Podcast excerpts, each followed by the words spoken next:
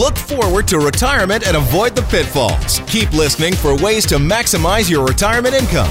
More Than Money with the Popowich Karmali Advisory Group, C I B C Woodgundy, on News Talk seven seventy. Lifestyle matters. It's More Than Money. I'm Faisal Karmali, my co-host here, Dave Popowich. How you doing, buddy? I'm good. How about you? Good. Well, you're you're got the you got the giddiness going yeah, on here. Well, that's right. You're I getting mean, excited. Yeah, I am. You're getting ready. I'm. Yeah, no, we're good to go. You're good to go. We're good to. You're go. good to go. Yeah. Is she good to go? Oh, Maddie's terrified. Or she's just going to go. Maddie's terrified for sure. For those of you who don't know, Dave is getting married next week. Uh, we offer from the entire Popowich Karmali Advisor Group, everybody at Chorus. I want to say congratulations uh, on on your on your day. Yeah, thanks, man. It's going to be uh, looking forward to it. Lots of uh, you know families in town now. It's going to be a lot of fun. Yeah, it sh- it, it'll be a great time. I'm looking forward for the free alcohol. So this sounds good. It's an open bar except for Faisal and Andrew. Damn, no one yeah. told me that one.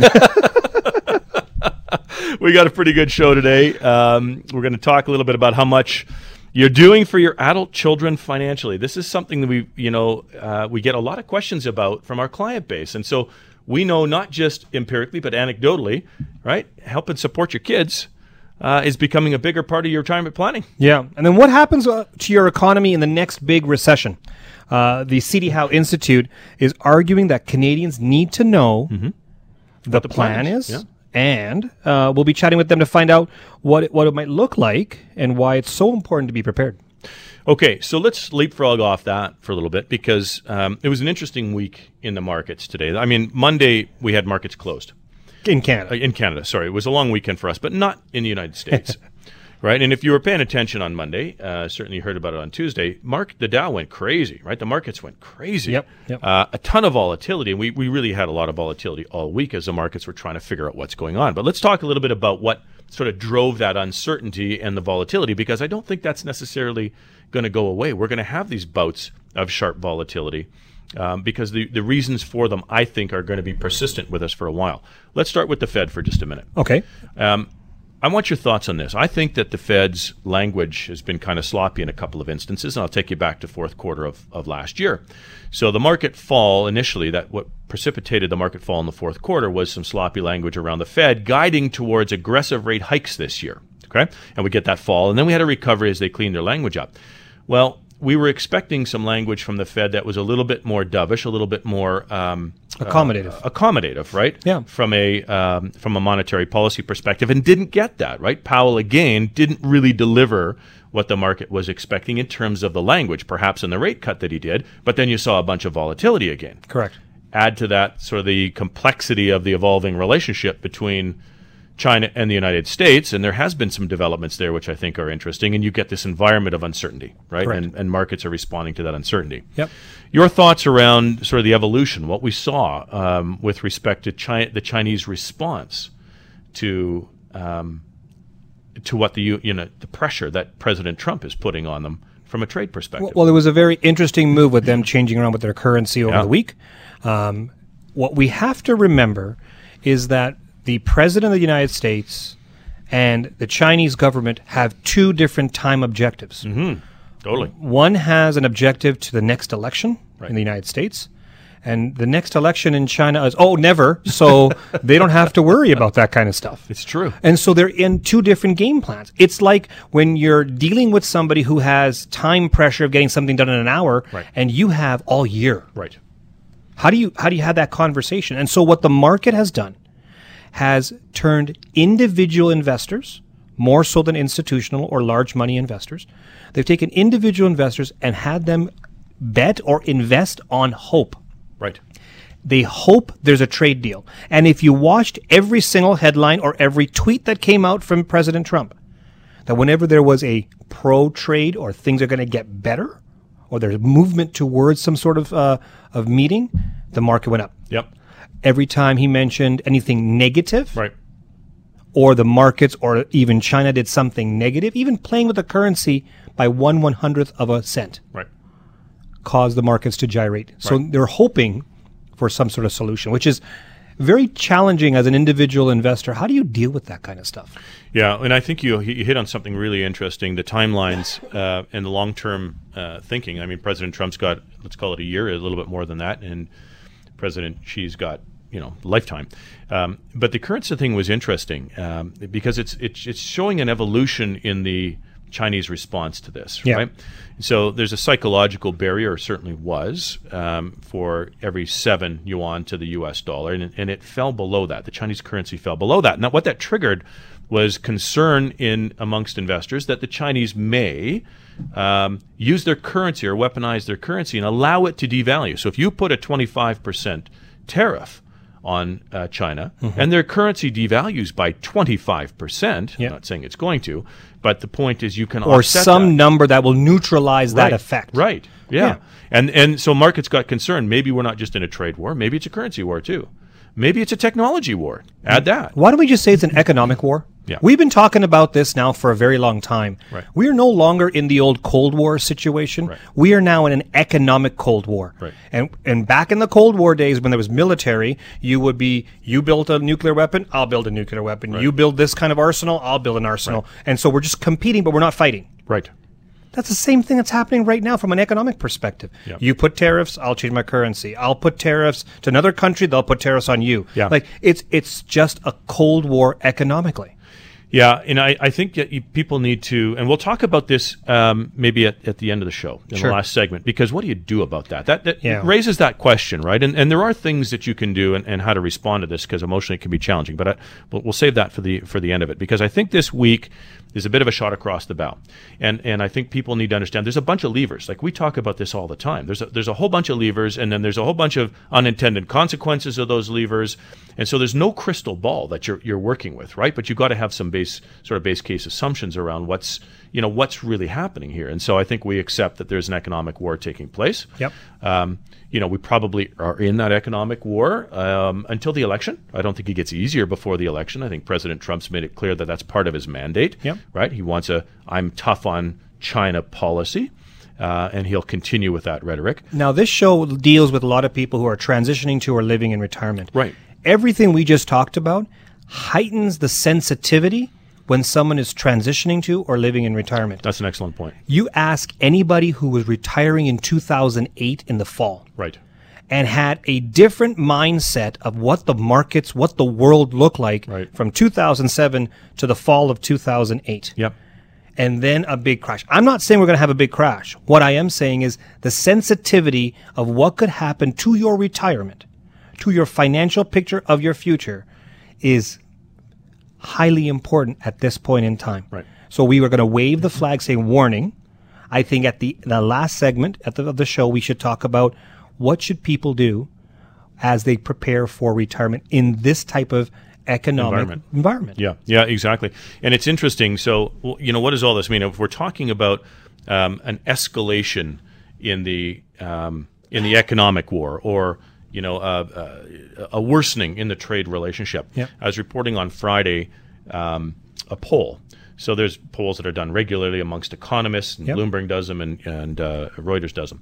So there was a Reuters poll that was done on August sixth to eighth, um, and they were asking, amongst other things, the question about the probability of recession in the United States over the next two years. Yeah. It's a consistent question that they ask.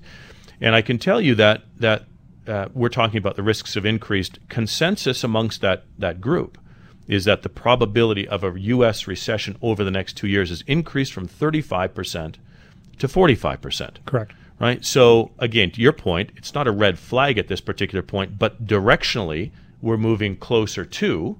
By survey. By survey. By survey. You know when we find out that, that the recession is actually going to happen? By data. When it's there. Yeah, that's right. You don't know when the recession happens until right. you're in the recession, because right. the definition of recession is two negative quarters of gross domestic product back to back. Back to back, that's right. And so you only find out you're in a recession six months after it's already started. Right. But I think it's fair to say you're starting to see some of the un- the uncertainty created by the trade environment. Correct. Not just with China and the U S, but there's a bunch of issues going on. Japan and Korea and Canada and China. And I mean, it's it's all over the place. So the uncertainty of that is starting to play a role. And right? so as you transition to retirement, or you're living in retirement, and go, knowing that we are on our way to a recession, mm-hmm. we don't know the exact date, right. but we're on our way there. How do you prepare for that? Yeah, that's going to be interesting to see. So let, let's talk about that. I mean, ultimately, um, we're going to have every month we have an educational session, and we talk about bulletproofing your retirement, because you're going to live through these things, right? If you got a nice, long, healthy retirement, right, this is not the first or the last recession that you're going to see as you move through that. Correct. And so we're going to talk about recession. We're going to talk about structuring your, your investments, or we're going to talk about how you actually bulletproof your retirement on Tuesday, August twentieth, seven p.m. at the Carriage House Inn. Now, you need to reserve your seats. So give us a call at nine six six, eight four zero zero. That's nine six six, eight four zero zero. Or you can register online at more than money radio dot com. All right. Uh, stick around, because we'll be chatting about how many uh, or how uh, people's retirements are being changed because they're helping their adult children and, the, and uh, on necessities. Yeah. Right? Not just frivolous, but on necessities. Um, you're on seven seventy C H Q R and More Than Money. Welcome back. You're here with Dave and Faisal on seven seventy C H Q R and More Than Money. Um, we're going to be joined uh, shortly by Kelly Keene. She's uh, a regular recurring guest on the show, but she's an author, personal finance uh, educator, and consumer advocate for F P Canada. Uh, but before we invite uh, Kelly on, Faisal, the, we're seeing a bigger and bigger trend, right? We've talked about this before, where uh, parents are helping out their children more mm-hmm. and more. But it's it's not just uh, the big-ticket items. Like, often it's for necessities, right? So this was an interesting statistic I saw. Okay. Uh, minimum wage earners in Vancouver. So if you're a young person starting out in Vancouver and you're, you know, you're hitting minimum wage, yeah. would need to work one hundred twelve hours a week for an average two-bedroom. one hundred twelve hours a week. Okay, that's a lot of hours. Yeah, is that possible? That's three weeks out of every month right. just to pay rent. Just to pay rent. That means you have to live off of everything else off of one week of. Of yeah. income yeah. at minimum wage. Yeah, getting difficult in some areas. But you have Canada. two bedrooms. I don't yeah. know why you need two bedrooms as an individual. You got to rent one out, right? That's so you got to have somebody else in there. Why don't you share the cost? That's a different conversation. Yeah. We can we can go down that path. But the point that I think you're trying to make here is, it, it's very costly, even in Calgary yep. and surrounding area. Yeah, yeah, you bet. Minimum getting... wage, and and I actually had a, a bit of a conversation with a couple of people online through my Facebook, um, saying that it should, you know, it should just be free market pricing. And then what about a living wage and all these different uh, topics that come up? At the end of the day, there right. are parents out there who say, my adult child is having a tough time. I need to help out. Right. Or they're being asked to help out. Yeah. Right. Sometimes there's some pressure there. Kelly, welcome to the show. Dave and Faisal, great to be with you as always. Well, we're always interested in your uh, in your research and the feedback that you've got. And I, I want to start maybe just at a high level and, and your, get your thoughts on how many Canadians um, are helping out their adult children financially. Yeah, so F P Canada, we did a survey actually uh, a couple of years ago called Failure to Launch. I know I was on your show talking about it, yep. about uh, millennial kids having a hard time uh, making it on their own. And we did a follow-up survey, but we also included um, the intent of helping your child buy their first home and also helping them out with rent. So let me unpack this a little bit. Uh, so a third of parents either have or intend to help their children with rent. That was something we didn't look at in the last survey. But half of those with kids under eighteen uh, anticipate helping them buy their first home. And we can talk about the potential perils of that in a moment. But what, what was also similar to our last survey, but the numbers were so much more this time, that the help that the parents were going to be giving to their adult children was going to cause them to delay retirement, delay paying off debt, and that it's an all all and out uh, financial strain helping their kids. So a lot of pressure on parents as if they don't have enough on their plate already, but helping adult kids survive out there um, is something that they're intending to do or actually doing. We've pushed the timeline, haven't we? We we I remember back in the day when I was younger, my dad would say, I can't wait till you're eighteen and you're on your own. There was a timeline of at age eighteen, either you're going to post-secondary education yeah. or you're going to get a job and be on your own. Right. Hasn't that timeline changed now? Like, isn't shouldn't we move that to, I don't know, thirty? uh, well, I think some parents might disagree. Some might agree. It is a really hot topic. Now, in all fairness to younger folks coming out of the market, uh, Dave and Faisal, I think we're kind of similar age uh, in age and a lot of your listeners would agree that several decades ago, if you came out with a university degree, you had a very good chance of getting a decent paying job. You weren't saddled with ridiculous amounts of, of student loan debt. I mean, my parents did not have money for me to go to university, so I still had to take out student loans. But today, I mean, university costs are soaring. Uh, kids coming out don't necessarily get a job that is going to pay them what they had hoped. And a lot of, you know, when we came out with this survey years, a couple of years ago, and I did interviews right across Canada talking to so many people, they were like, look, hey, as a baby boomer, I did well. Maybe they, you know, had some great equity in their home and they wanted to help their kids. But here's where it becomes potentially problematic. There's a few things. Number one, in our survey, a lot of parents didn't know how they were going to help their kids. They said they were maybe going to dip into their equity. Um, we didn't ask if they were going to cash out investments or R S Ps, but they really didn't know how they were going to help. So the first issue is, do you have a financial plan? Are you sitting down with someone like a certified financial planner to figure out if you can help?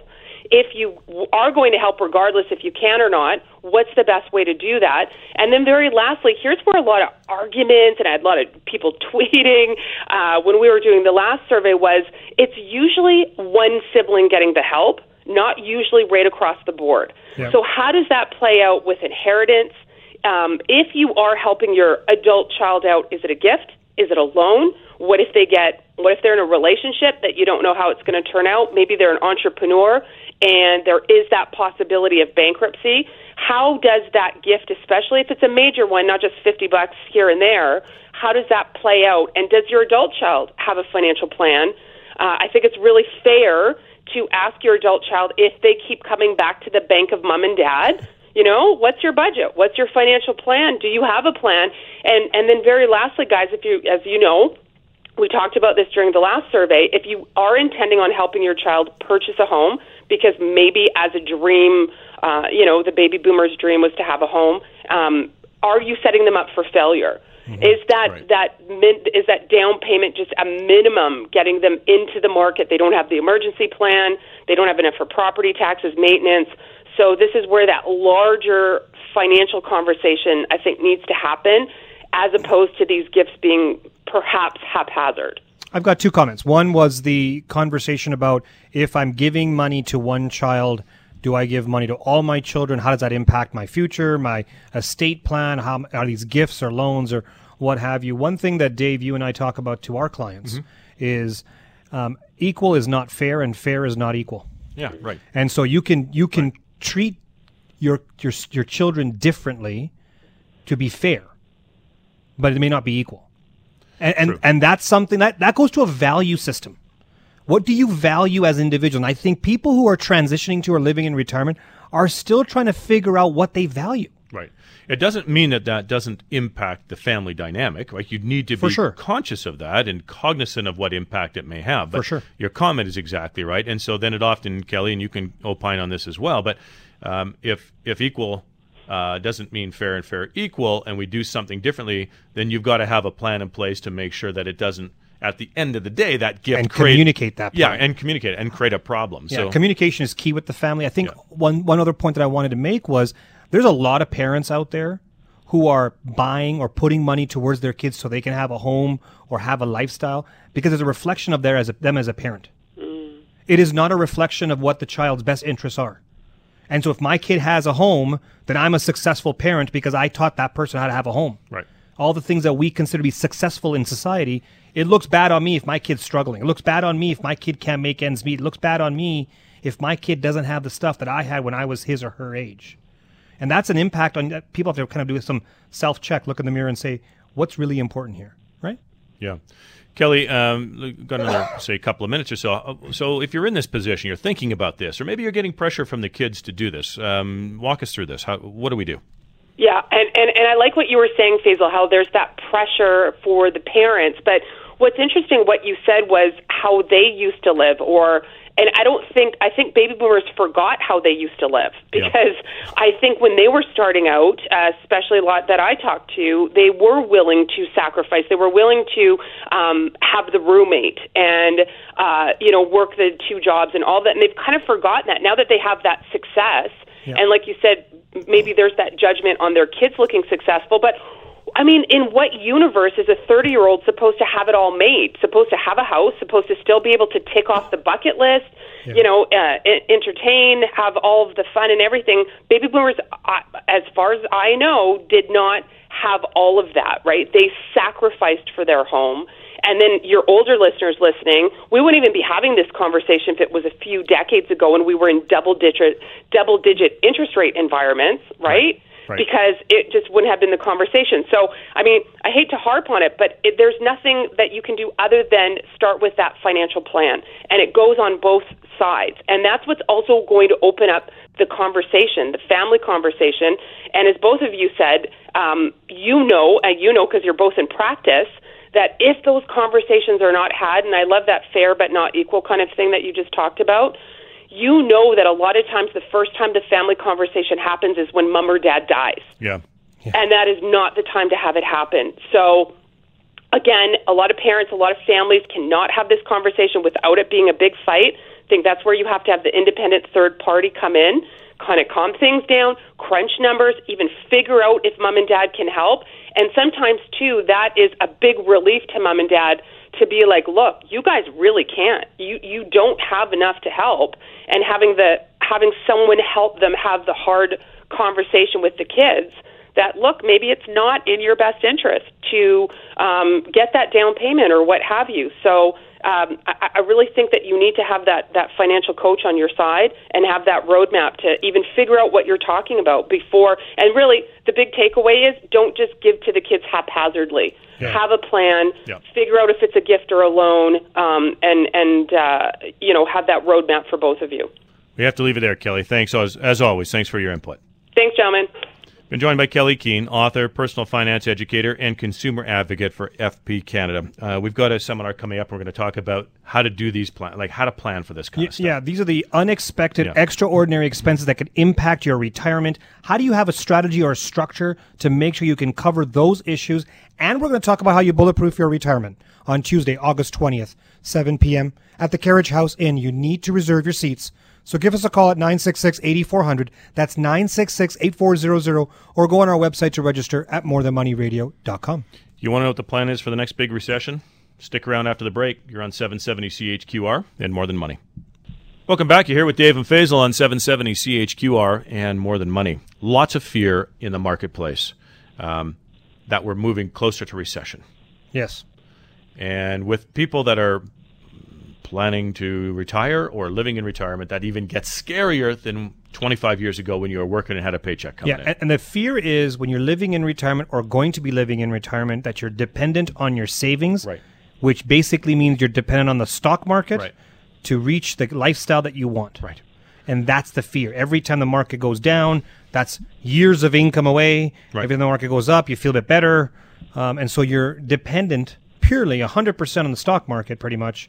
And so when you go into a recession, people think stock market crashes and so forth. Right. How's this going to impact my, my lifestyle in the future? And there are some mechanisms that um, that central banks have, as an example, governments can use in order to help minimize the impact and get the economy stimulated again. But we're coming into a time where interest rates are at all-time lows, and it's it's challenging to think about the traditional tools that, say, the Bank of Canada used in the past to help yep. us overcome, say, the oh eight crisis, yep. given that, you know, the uh, the longer-term rate was four point five percent and we're sitting now at, you know, one point two percent. What do we do? Are, are the same tools, is, is it the same playbook that the Bank of Canada is going to going to be able to use or draw upon in order to, you know, to re-stimulate and re, uh, get the economy moving forward yep. again? Um, Professor Martin Eichenbaum is going to be joining us uh, in just a moment. He's a professor of economics, a Canadian boy, but professor of economics at Northwestern University. Um, Marty, welcome to the show, first of all. Hi, welcome. Thank you very much. So let's uh, let's tackle this. Uh, some of the traditional tools um, that, say, the Bank of Canada has used in past may not necessarily be available to them, certainly in the same way that were available in the past. So maybe you can address with us how the Bank of Canada has traditionally combated recessionary periods.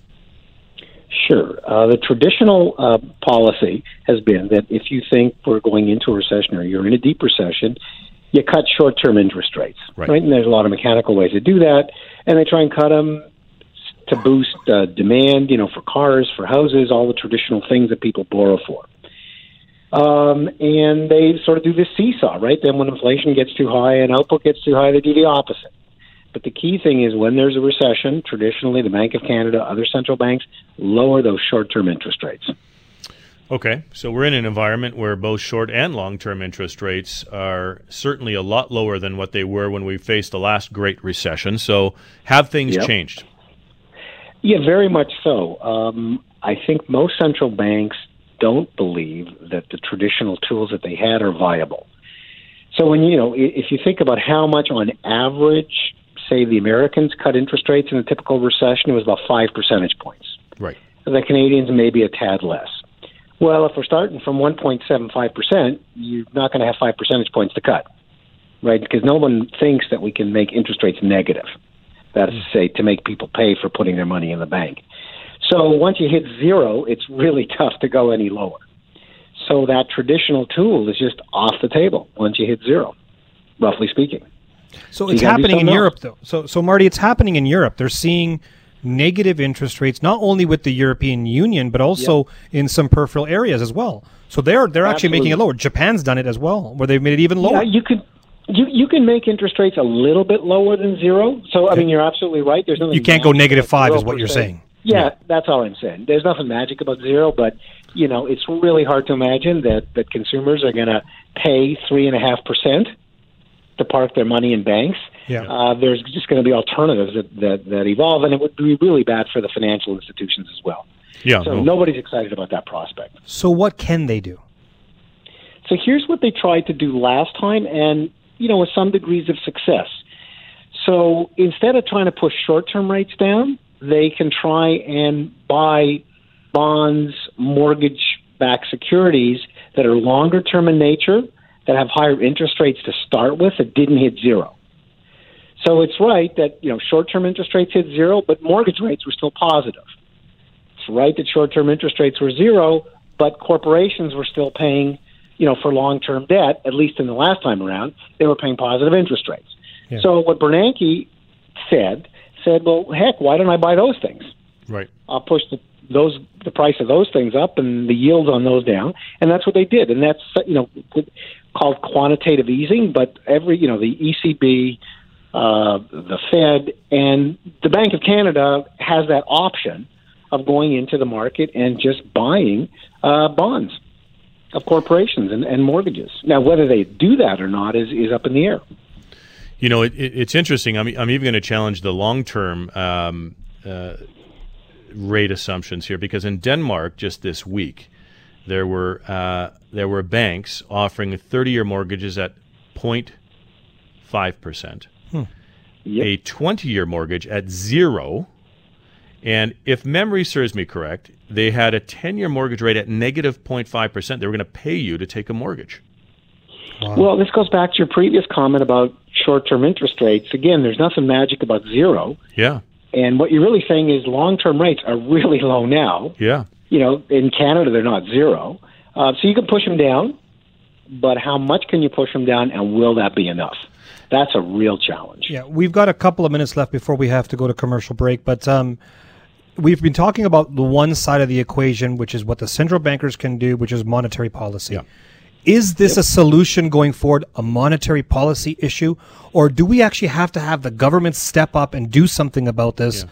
and actually fiscal create policy, yeah. create fiscal policy to stimulate the economy? We're talking about a fiscal stimulus, and, and most of us think yep. fist, fiscal stimulus means increasing debt and and and not getting any benefit out of that. But is there other, is there another solution besides I'm quantitative easing? So, so yep. So I've I've you know written about that. I'm committed to that. And my view is, yes, absolutely. And what better time could there be to invest in people and infrastructure, uh, maybe pipelines, you know, yeah. for the Alberta audience. And then when you can borrow at such low rates, why wouldn't you do it exactly when you need to boost the economy? So I think it's very important for the uh, for people to be realistic about the limits of monetary policy and to focus their attention on fiscal and make sure that we do it in the right way.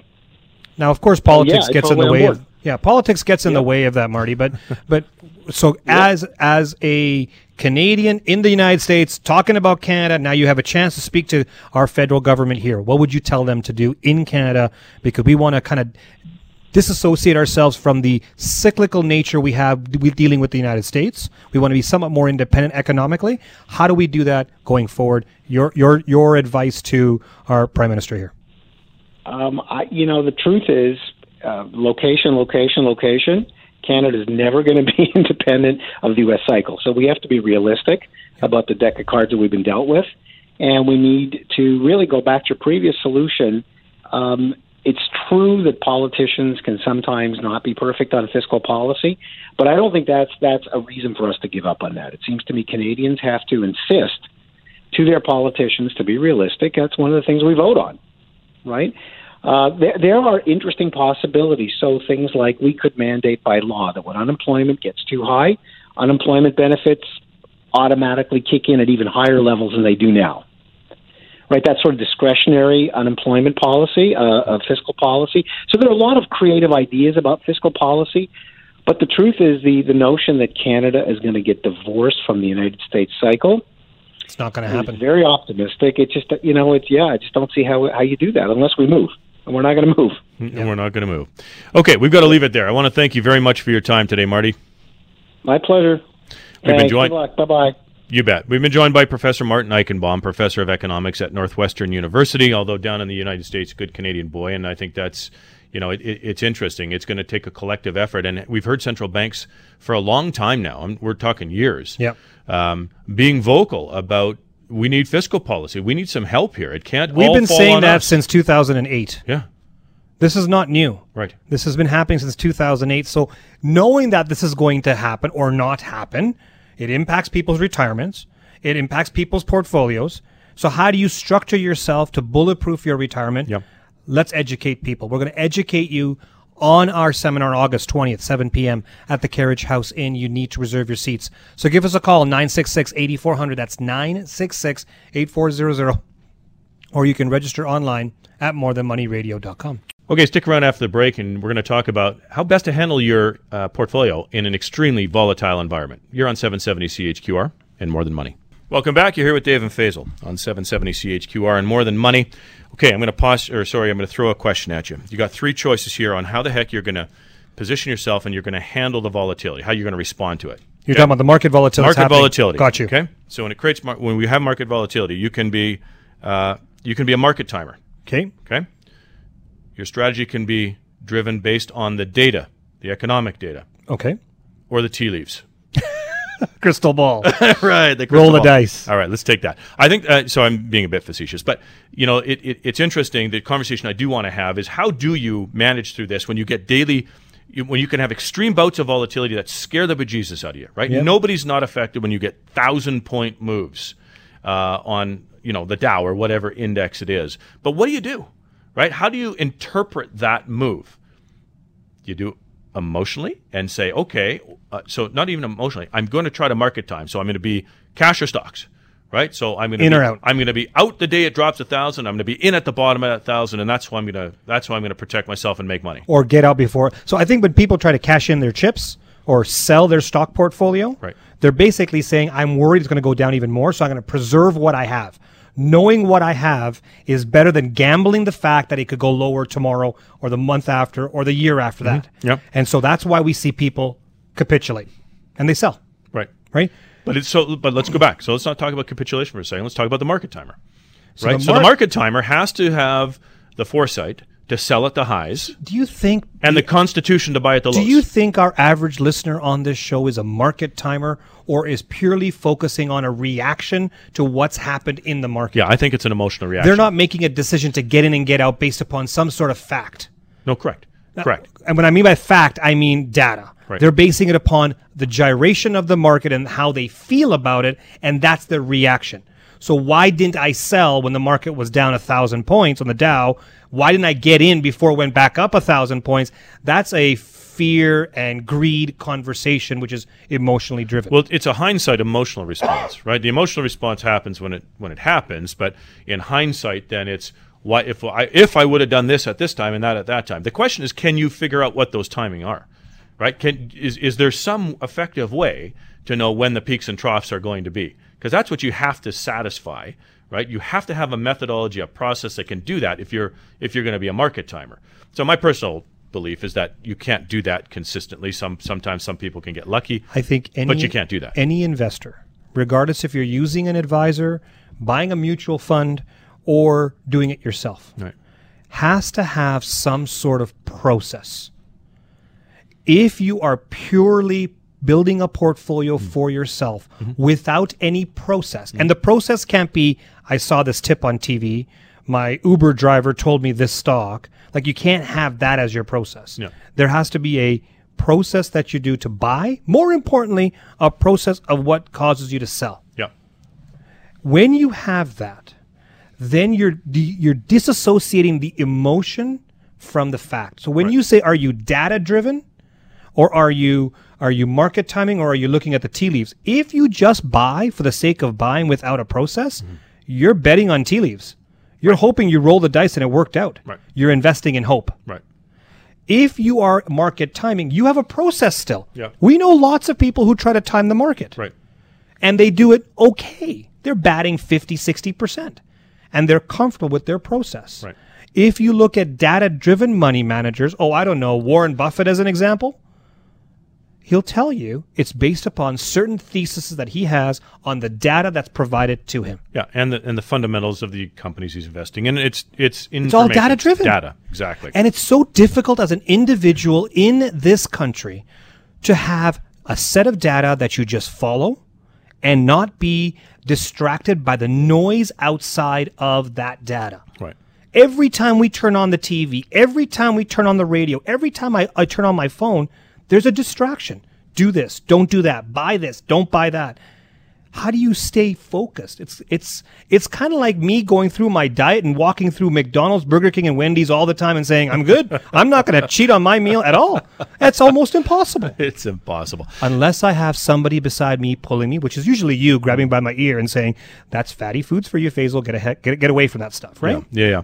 So it's it's interesting. I mean, if, there could be listeners out there saying, a couple of industry guys justifying why they can't, you know, protect me on the downside. And I think we have to we have to address the reality of what it is from an industry perspective, right? Because the, the discipline that you have, if you're working with an advisor, understand that discipline, because each discipline has the good, the bad, and the ugly mm-hmm. attached to it.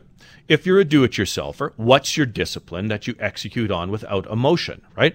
And I would say to you, it doesn't matter to me which discipline you pick.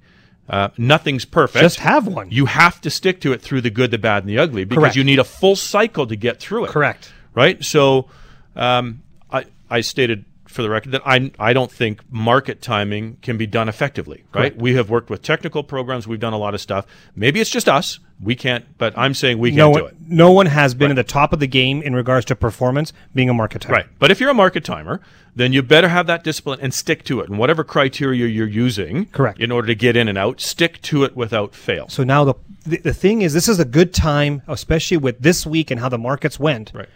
to do a gut check. Right. If you're working with an advisor, sit down with that advisor and say, what's your up and down thesis? What right. can happen up and down? How do you handle this stuff? Right. What do you believe? What's your philosophy?